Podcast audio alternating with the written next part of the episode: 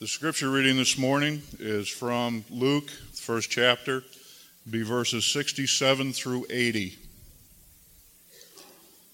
His father Zechariah was filled with the Holy Spirit and prophesied Praise be to the Lord, the God of Israel, because he has come and has redeemed his people. He has raised up a horn of salvation for us in the house of his servant David as he said through his holy prophets of long ago. Salvation from our enemies and from the hand of all who hate us. To show mercy to our fathers and to remember his holy covenant, the oath he swore to our father Abraham. To rescue us from the hand of our enemies and to enable us to serve him without fear in holiness and righteousness before him all our days. And you, my child, will be called a prophet of the Most High, for you will go on before the Lord to prepare the way for him, to give his people the knowledge of salvation through the forgiveness of their sins because of the tender mercy of our God, by which the rising sun will come to us from heaven to shine on those living in darkness and in the shadow of death, to guide our feet into the path of peace. And the child grew and became strong in spirit, and he lived in the desert until he appeared publicly to Israel. May God bless this reading of his holy word.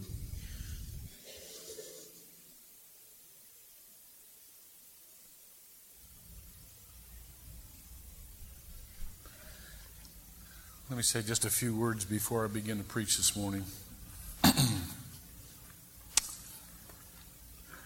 For those of you who have been here a while, you will know that some months ago God gave to this church a vision of what we were to be for the next 10 years, what we were to do, and what we were to become.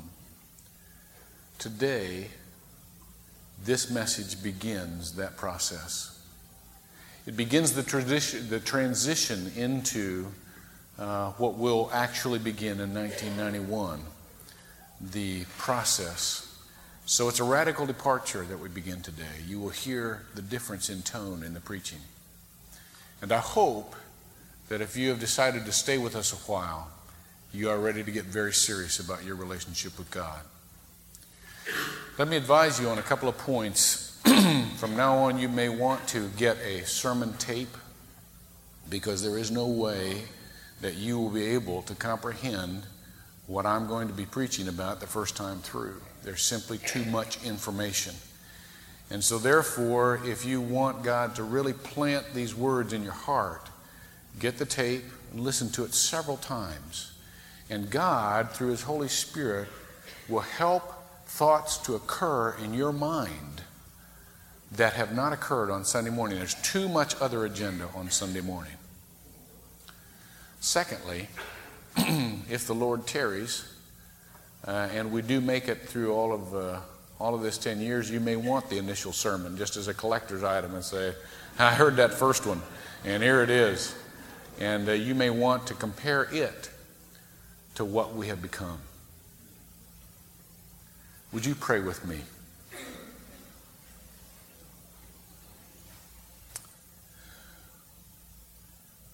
God, we come to hear from you. It is a frightening thing to be in the hands of a living God. It is a wonderfully frightening thing. In varying degrees, we want to hear your voice. Help us. Crack our hearts right now so that we can hear you not only with our mind, but with our heart. And help us to take it personally, but to also take it collectively. We pray in Jesus' name. Amen.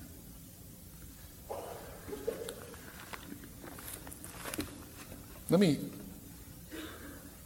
have the setting explained uh, to you before we really begin to preach on the context, on the content. I'm a little nervous right now. I, I, this is so, I tell you, I am just so caught up in this. And so my words will not always come out right. And I just pray that the Spirit will deliver to you what you need to hear, regardless of what I say. And that if I say anything mistaken, it'll be erased. And if I, if I say anything mixed up, it'll be straightened out on the way there. Zechariah, the father of John the Baptist, had a vision he had the vision in a certain context, a certain historical context, and a certain personal context. The personal context was that he had been a righteous man. He loved God, and both he and his wife had been a righteous couple. But through no punishment of their own, their dreams had been frustrated. Their dreams for a family had been frustrated. And so Zechariah lived in self protective cynicism. Because when an angel of the Lord came to him, he would not believe what the angel of the Lord said. He was a righteous man, but he had a tough time with immediate faith when a great hoped for vision was painted before his eyes. And he lived in a historical context, and the historical context was this they lived in the middle of an empire in a smaller group of people that were very different. The empire was the Holy Roman Empire. It wasn't the Holy Roman Empire right now, it was just the Roman Empire. It wasn't the Holy Roman Empire till later. It was the Roman Empire that had been founded on some very valid principles. It was founded way beyond, way before Christ. And it was founded not on Yahweh God, but it was founded on some things that were universally valid. One was that there was a moral fabric of society that transcended all individual desires and wishes. And everybody in that society respected that moral fabric. Another was that it was a patriarchal society in the good sense of the word, in that the fathers took responsibility in the household to love their families in wisdom and truth, and to care for them, and to be the priest of the household, to be the one through whom God loved the family. So strong was this society, with such a strong family fabric, that for the first 500 recorded years of this commonwealth, there was not one recorded case of divorce. But Rome conquered Greece militarily, and the Greeks philosophically and ethically and morally conquered Rome. And slowly the society began to deteriorate, and it became dependent on two dynamics one was a variety of philosophies. Instead of one moral fabric, there was, a de- there was a weakening devotion to that one central moral fabric, and there arose within the society a variety of popular philosophies. I will name just three for you because you will recognize them in our own society. One was Stoicism. The Stoics were fundamentally, foundationally philosophically bright people. But when Stoicism became popularized, it had two effects on the society. Number one, it took their attention off what was transcendent and put it on that which was material because the Stoics said it is not the gods who count, it is the world that counts, and so therefore what is important is what is material. And the second thing Stoicism taught the society was how to not care. Because they had a philosophy that whatever happens will happen. Que sera, sera. So no matter what the vicissitudes of life, don't let them pull you in personally. And there was a broad spectrum of that society that no matter how bad society got. No matter how it deteriorated, there was this little enclave of people that said, doesn't affect me personally, so therefore I don't care. There was another school the Epicurean school, again, when it was founded, philosophically, had some very good ideas. But the Epicurean school taught two things to the society also. Number one, they taught the society to look at the laws of the universe. They said if there really is a God or gods, they are far removed. They are not involved in our world anymore. Therefore, we will look at how the universe operates and we will look to see how we can use these laws of the universe to our own personal gain. Because, and this is the second thing they taught everyone, what is really meaningful in life is to have an individually pleasant life. And the third, prevailing, rising philosophy of this time was one belief in astrology and how much control the stars had. And so everyone was anxious to read their charts for the day to see how their day would go. That was what was happening in one segment of the society. In the other segment of the society, there was a strong belief that if society could prosper at all, it would prosper politically. So much faith did they have in the political system that that was really the salvation of the culture that they made the emperor a god to worship.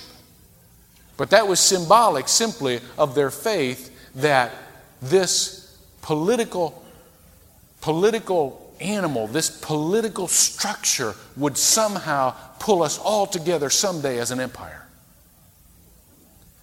Hundreds and hundreds and hundreds and hundreds and hundreds and hundreds of years passed. And still, in, in Zechariah's time, there was not one bit of evidence of political unity anywhere in the empire, but they still were thinking that someday there would be political unity. Now, in this wider empire, there was a smaller group of people called the Jews. And the Jews through all of their toil and turmoil, had some vague belief that someday God would send a Messiah, a Savior. And because of their connection with the society, they put it in political terms. He would certainly elevate us politically and he would unify us politically. That was the vision that they had. But when Zechariah came out with this word, he was talking to even a smaller group within that Jewish community because, because they had divided up into four basic sects. And one group was really, really looking for a radically different world that God could make someday through the life of a Messiah. And when Zechariah came out and he began to prophesy, this word that is called in the traditional church the Benedictus, the good word. When he began to prophesy, there was a segment of society whose hearts were quickened and who knew that this was the time that God had made to make the world different.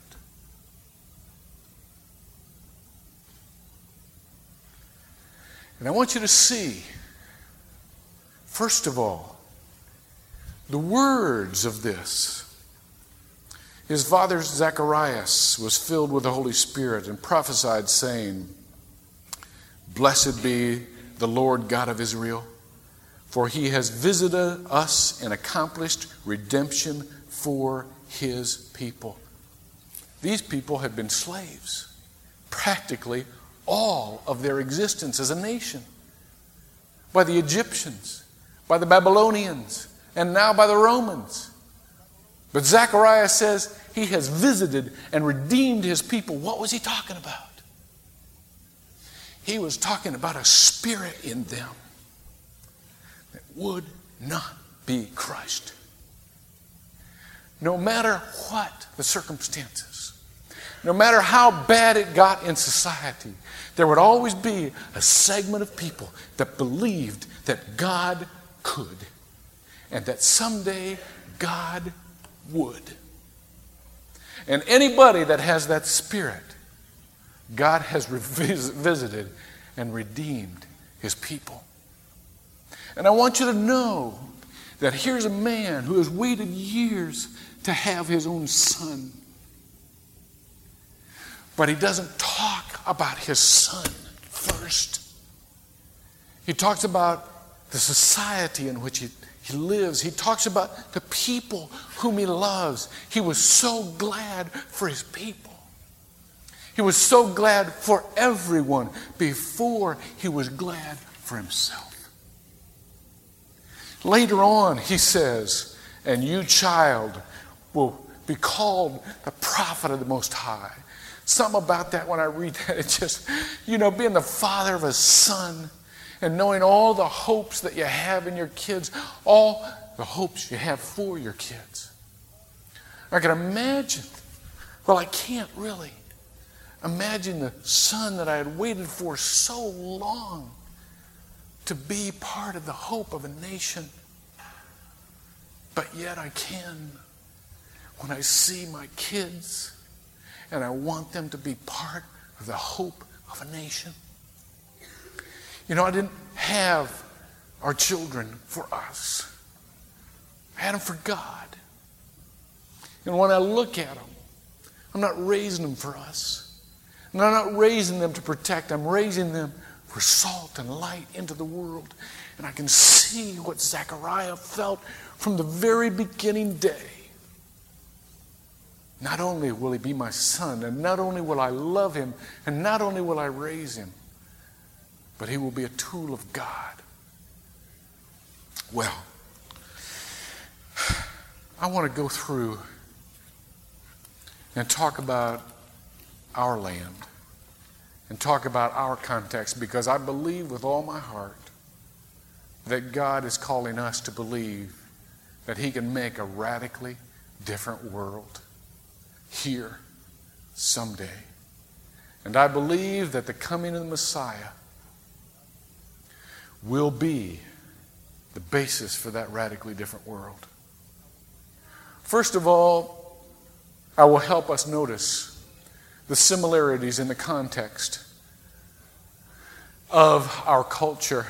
We too have a culture that is divided philosophically. We too have a culture that looks toward individuals. And Satan has helped us to focus on ourselves in this culture and really believe that this world is all about being personally comfortable and being personally pleasant. And so that's our agenda. We also believe that there are certain rules and regulations and things that we can work to our advantage in this world, and we do it both politically and spiritually. And we believe that that's God's agenda. We also believe that we should not be too much affected by other people because if we were affected by other people, we would not be able to help them all, so why be affected by any of them? And so we isolate and we cocoon ourselves and we pay attention to our own little family and pursue our goal of self fulfillment. All the while looking at a society that is deteriorating by the very virtue of everybody wants self fulfillment. Even our good efforts meet with sinful results. We've had a war on poverty in this country for 25 years. Lyndon Johnson, bless his heart, founded the Great Society in 1964. You will remember all of the talk about how we were going to eliminate poverty. At that time, he put, I think, $14 million into that program. That program has grown $180 billion. And we have more poverty in this country today than we had when that program began. The welfare budget for next year alone is $24 billion. And that's just one segment of our war on poverty. And do you know why it's failed? Because we didn't fight poverty, we built government. There were a hundred new agencies created so that our war on poverty has resulted in the government employing one out of every hundred Americans to fight the war on poverty. 70% of the money that is supposed to, fight poverty goes into the pockets of middle class Americans who are employed by the government to fight poverty, and only 30% ever reaches the poor. We believe that the political system is our Savior. The political system is not our Savior. It will never be our Savior because sin is always before us and we'll always find a way how to benefit the people in control.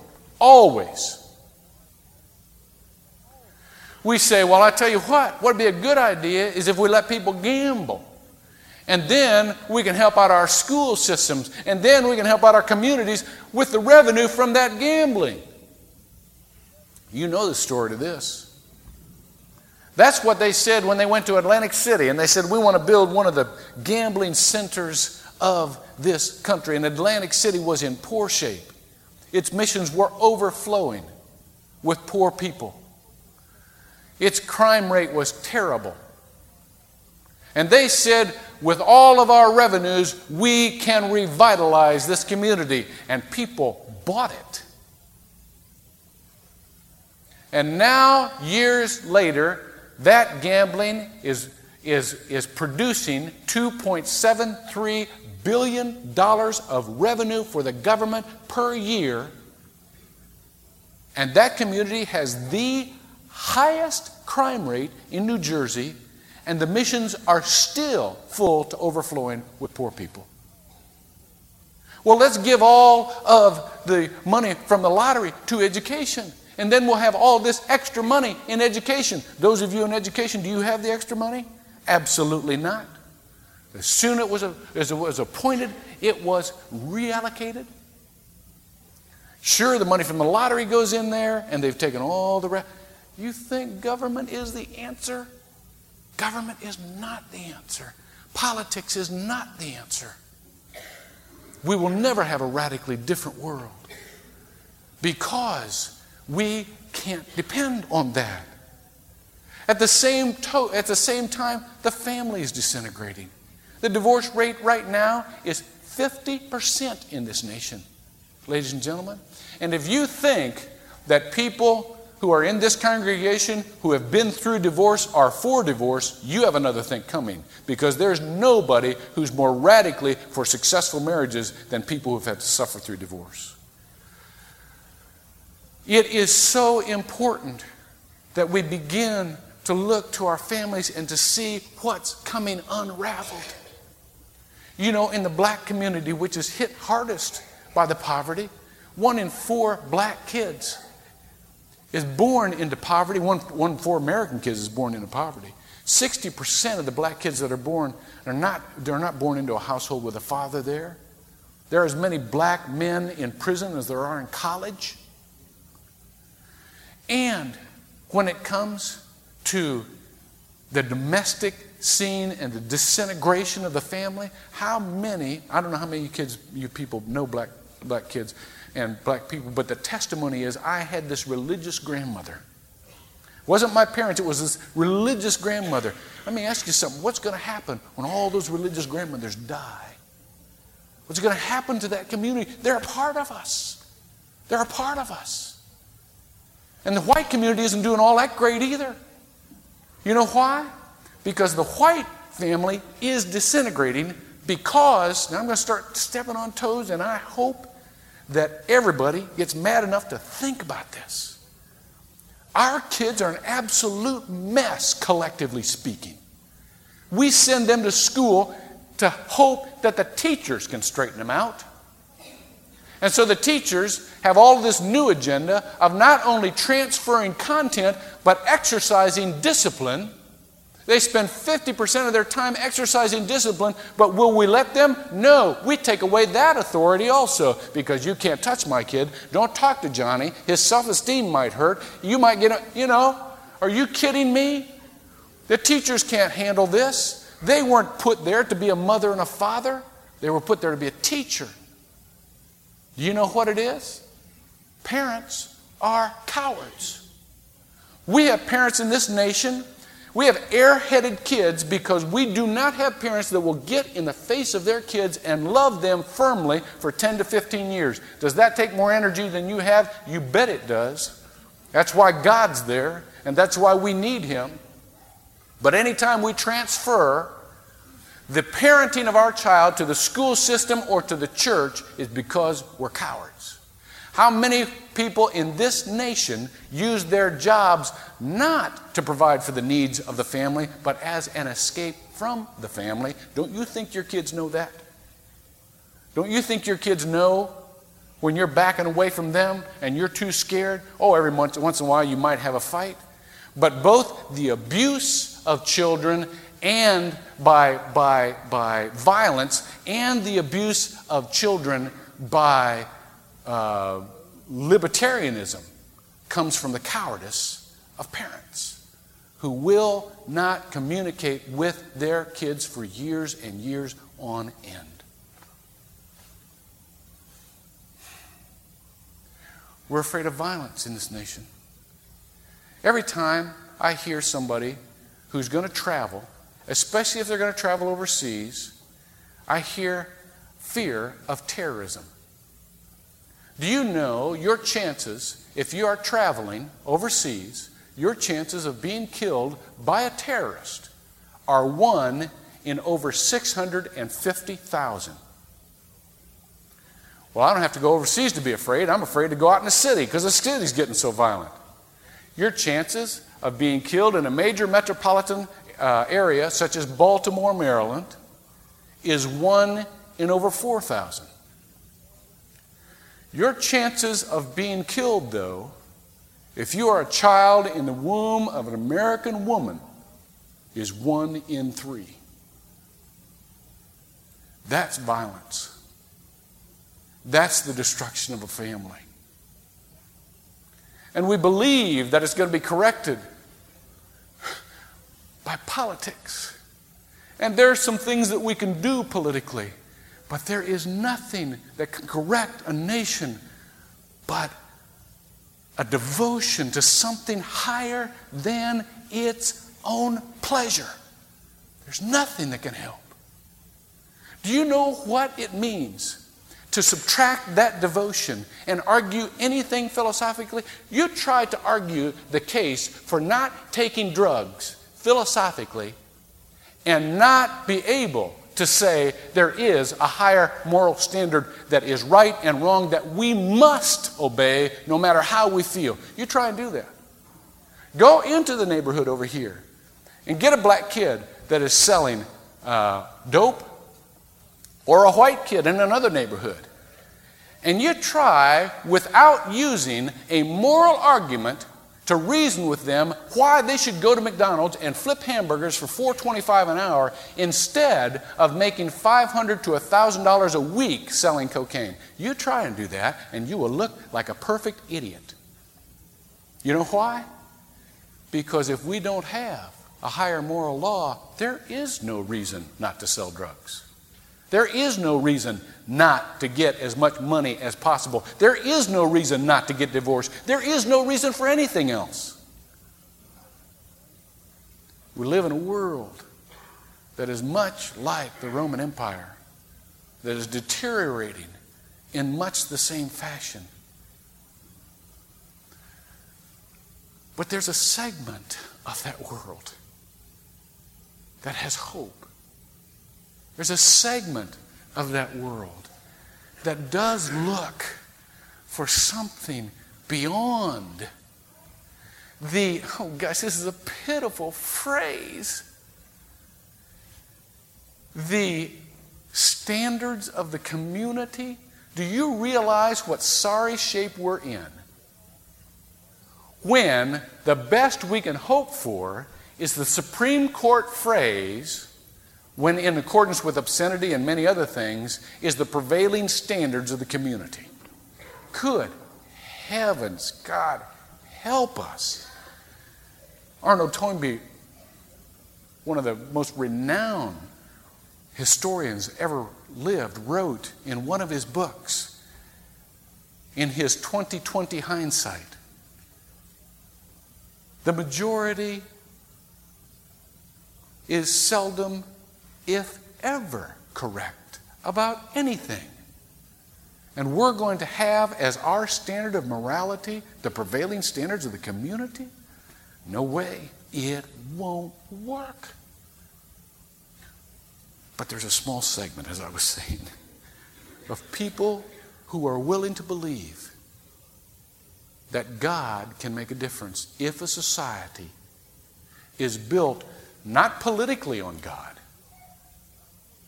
but if individual lives are built on God's agenda. You know the difference. I'm sorry. Let me, let, me, let me just show you some scriptures here and show you where we're going. God works on what He has founded. That's the reason why in Matthew chapter 1, in those uh, genealogies, um, it is out of that that the Savior is born. Um, if you will note the arrangement of those genealogies, you will note that God began to build a people with, in Matthew's case, Father Abraham.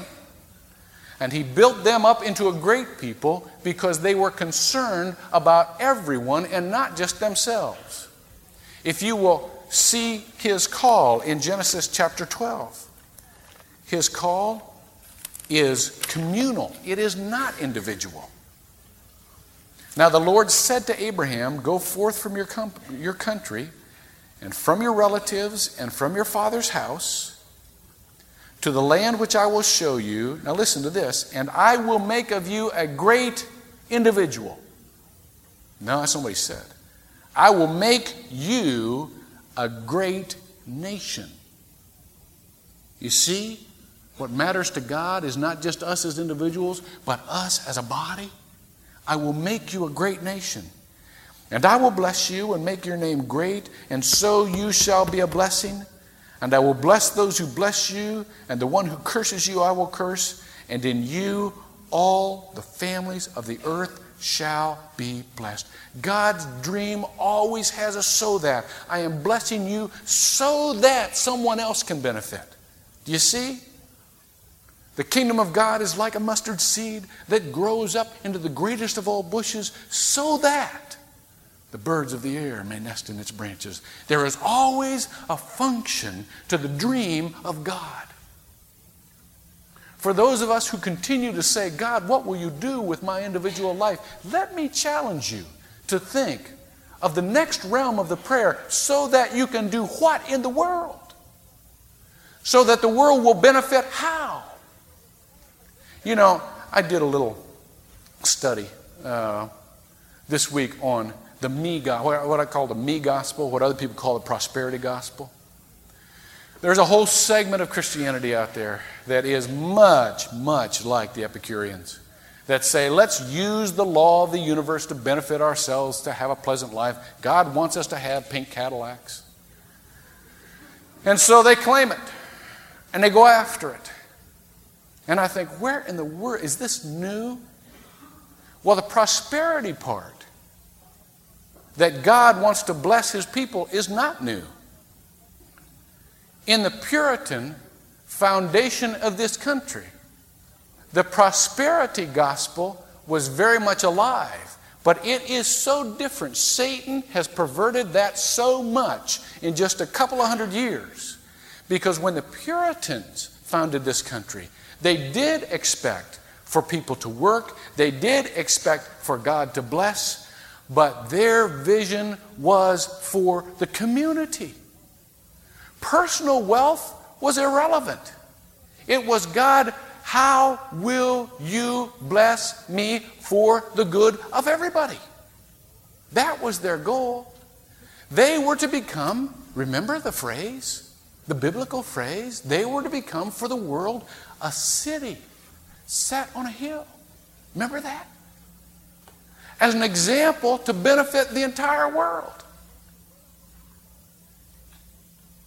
And we in this nation have gone from dreaming about being a city set on a hill, from dreaming of having a cabin in the mountains.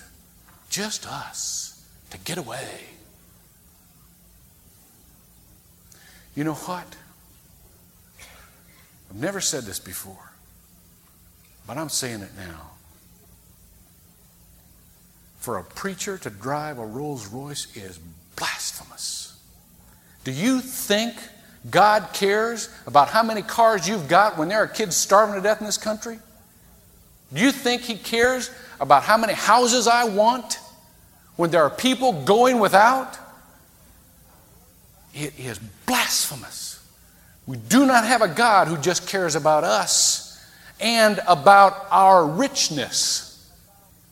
Now, He cares for you individually because if you were the only person in this world to ever live, Jesus would have come and died for you. That's how much God cares for you as an individual.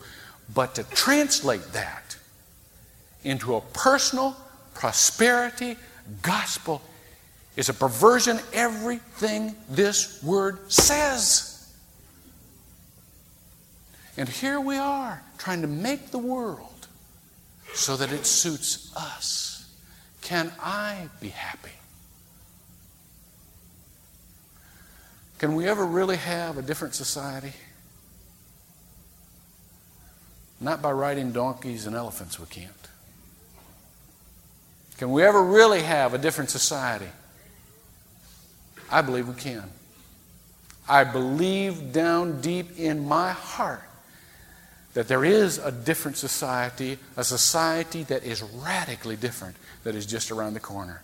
But I believe that a small segment of people need to believe that it can happen and need to make God and others the priority over themselves. I really believe that with all my heart. And I know it can happen historically. I know it can. It can happen for two reasons. Number one, because God has put into every one of your hearts the ideal of something bigger than yourself. If that wasn't true, you wouldn't be here. You wouldn't be here. We don't preach the prosperity gospel here.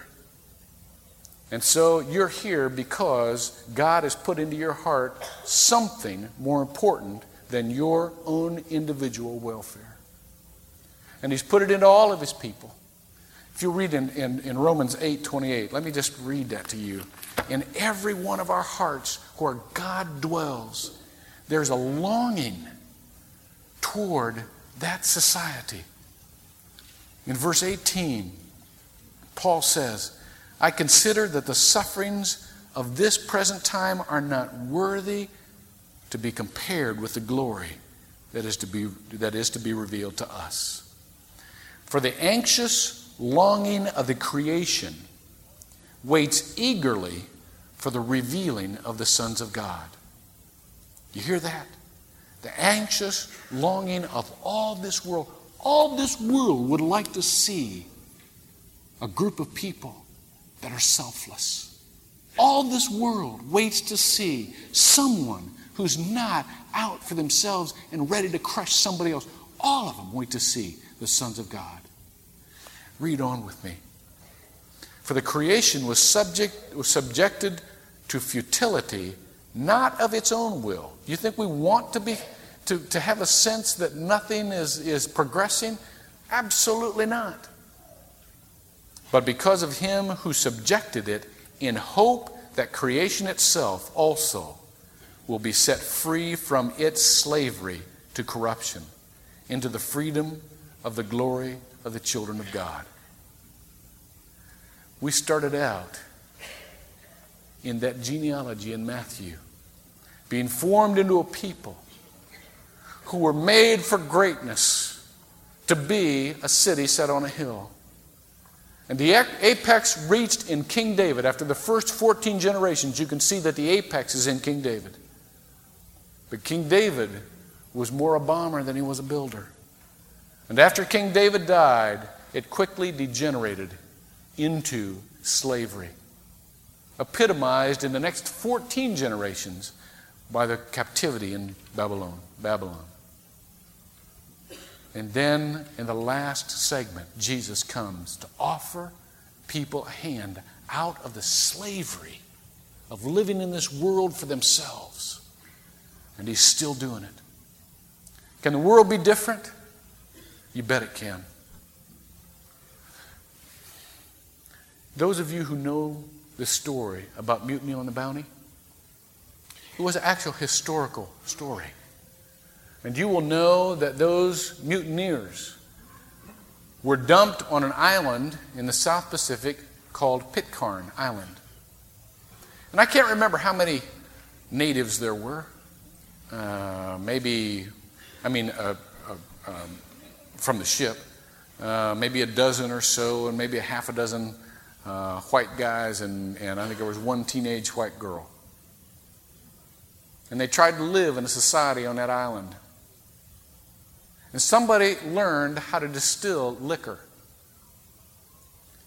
And the society that was struggling before, at that point, being given an anesthetic, being given nothing to build, no hope, no vision, no cause, the society so degenerated that there was one of that original crew left alive. His name was Alexander, I think, Smith. And one day, Alexander Smith stumbled over a Bible, figuratively speaking. And he opened it up and he began to read. And he decided that he would found his life and his relations with all other people on that Word of God. And as he related to the rest of the natives on that island, he did just that. It was 20 years before another ship came. And do you know what that ship decided, discovered when it landed on that island? Let me tell you what it didn't discover. It didn't discover any prisons because there wasn't any crime. Didn't discover any hospitals because there wasn't any disease. Didn't discover any illiteracy because families took responsibility for their own. It didn't discover anything but loving people who could give to people in addition to themselves. That's what it discovered. Can God build another society? Only on His agenda, not on ours. But He can. We can't divide up and say we're right and they're wrong because as soon as we do that, we are fighting a war by politics and flesh instead of by the Spirit. And God comes down to us and says, If you want another society, you follow me, and I will build it. I will build it.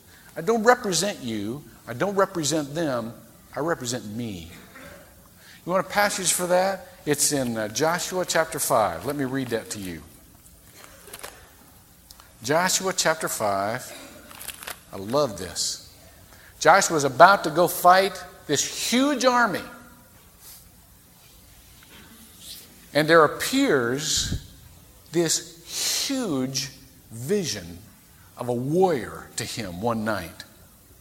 Verse 13 Now it came about that when Joshua was by Jericho, that he lifted up his eyes and looked, looked, and behold, a man was standing opposite him with his sword drawn in his hand. And Joshua went to him and said, Are you for us or for our adversaries? And look at the response. He said, No. No. Rather, I indeed come now as the captain of the host of the Lord. Do You understand? if we are ready for God's agenda in our lives instead of our own agenda for this world. If we are let if we will let God do the leadership, he will make a different world. There was a small group of people who really heard Zechariah that day. There was a small group of people who had their hearts quickened and said, I want to live in that world, and I will pay any price to see the Messiah come and to live in that world. I can't predict what that's going to be like. Although I have some ideas what it would be like, it may not be like that. But I will pay any price to see this happen, and I will pray and watch until it comes. I don't talk to all of you today.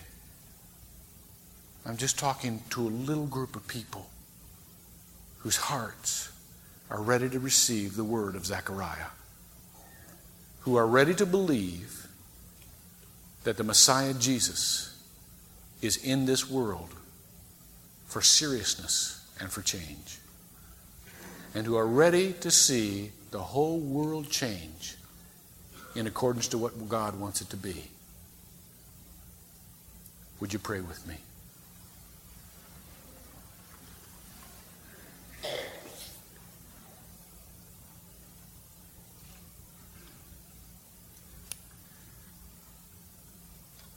God, I don't even know how to pray. I know the words of the man who came to you and said, I believe, help thou my unbelief. I know the disappointments he had had all of his life, and so there was a large streak in him that was cynical and reluctant to believe that you could do, actually do what you said you would. But there's another part of us that wants to believe it so badly. We want to believe it not only for ourselves, but for our children and for our grandchildren. For them, we want a chance to see a world of people who will love and give and not take. A people of, who will worship and not try to gain all the praise for themselves. We want them to see that. And we want to see it in us. Help us to believe in you. And then to watch what you do in the world. Help that segment of this body of people this morning that can hear that voice in their lives who want that and will say anything it will take, God, that's what I'll give. Pull them close to you right now and say, you're my remnant. With you, I will build. In Jesus' name, amen.